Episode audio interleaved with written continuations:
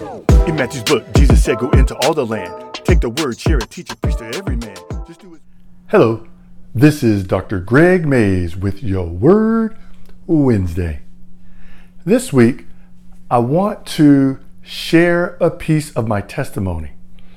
This Saturday, October the 2nd, will mark 33 years from the day I met my wife, Sunny. The events that led up to me meeting her are such that it there's no way that she and I are not together because of God. So here's it's going to be kind of long. You'll be all right. so here's the backstory. I met Sunny. I was walking down the street in a little uh, village area, a shopping area. And I had I was out to do some shopping, and I got to a fork in the road, and I came to a complete stop. And I looked left and I looked right, and I said, "Which way should I go?" And eventually, I went left. Now, how did I get to that place? That's the key. I was in the Army, and when I was at this school, officer basic course, the field artillery, officer basic course, I was in Lawton, Oklahoma. And I had an opportunity to get this job. And the job was a field artillery aerial observer. That meant that I would go up in a helicopter and do my job from the helicopter. It was going to be fun. And so I had to take a flight test, like a test, is if I wanted to be a pilot, I had to take that test, had to pass. I had to do an interview with an aviation officer, and I had to, you know, kind of pass that, so to speak.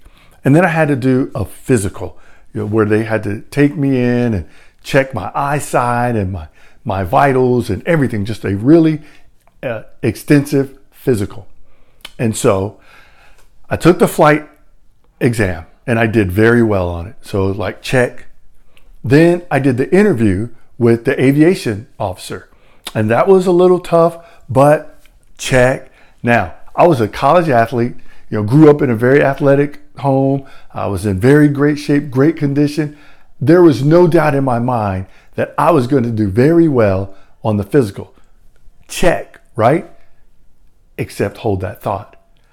My iron level was too low. I could not be a part of the program because I couldn't pass the physical. Now, that's no big deal, except the Army was expecting me to pass that physical. And so they had taken my original assignment and changed it.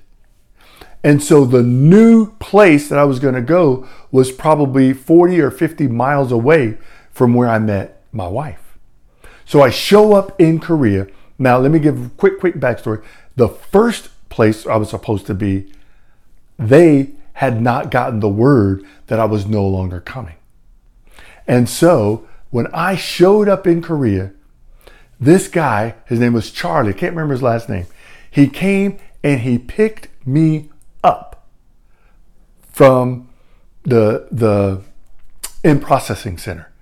And so he took me to my room and I unpacked all my stuff. So the next day, I went back to the in processing center so that I could in process completely. Well, at the end of the day, we all were in this room and they said, Hey, the people are going to come get you. When they come, then you can go.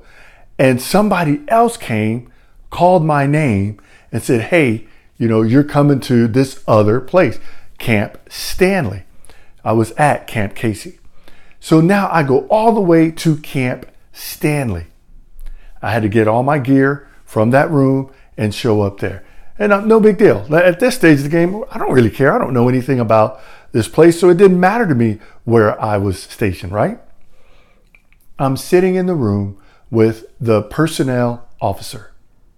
And we're talking, and he's saying, Hey, you know, you're here. He's getting me in process. Then he asked me this question Did you have any problems coming here? And I said, innocently enough, no, no problems. I just wanted to make sure that I got all my stuff from 1st to the 15th. The personnel officer said, What do you mean? I said, Well, I stayed there last night. He said, Oh, hold on a minute. He got on the phone, made some phone calls, and I ended up back at 1st of the 15th, which was at Camp Casey. And because I was at that unit, now I was in place to go for a walk and end up at that fork in the road.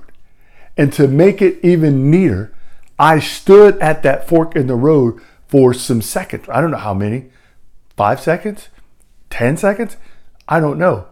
But because of the exact amount of time that I stood at that fork, when I got around the corner, when I eventually turned a corner, right at that moment, Sunny was standing on the stoop of a store. And I looked up and I saw her. And it was from that moment that we were able to ultimately meet and get married. And now we've been married for over 32 years. And this Saturday will mark us meeting 33 years ago. And how did God do it? In the most intricate way, ways that you I didn't even know that he was sewing this together. What's happening in your life right now? Something that maybe you don't understand. May I encourage you to realize that God can weave all of this uncertainty into something so joyful you won't even understand why you doubt it. You know, here we are, 32 years of marriage, and I could not be happier. I'm not going to speak for her, but I could not be happier. I pray that this is a blessing for you, and remember, stay strong. So what you waiting for? Someone to feel the pain some more? Cause you ain't share the love, the grace you found within the Father's care. To share the love of God is more than just a simple job. It's Christ speaking the ooh off a Holy Spirit law. Share it.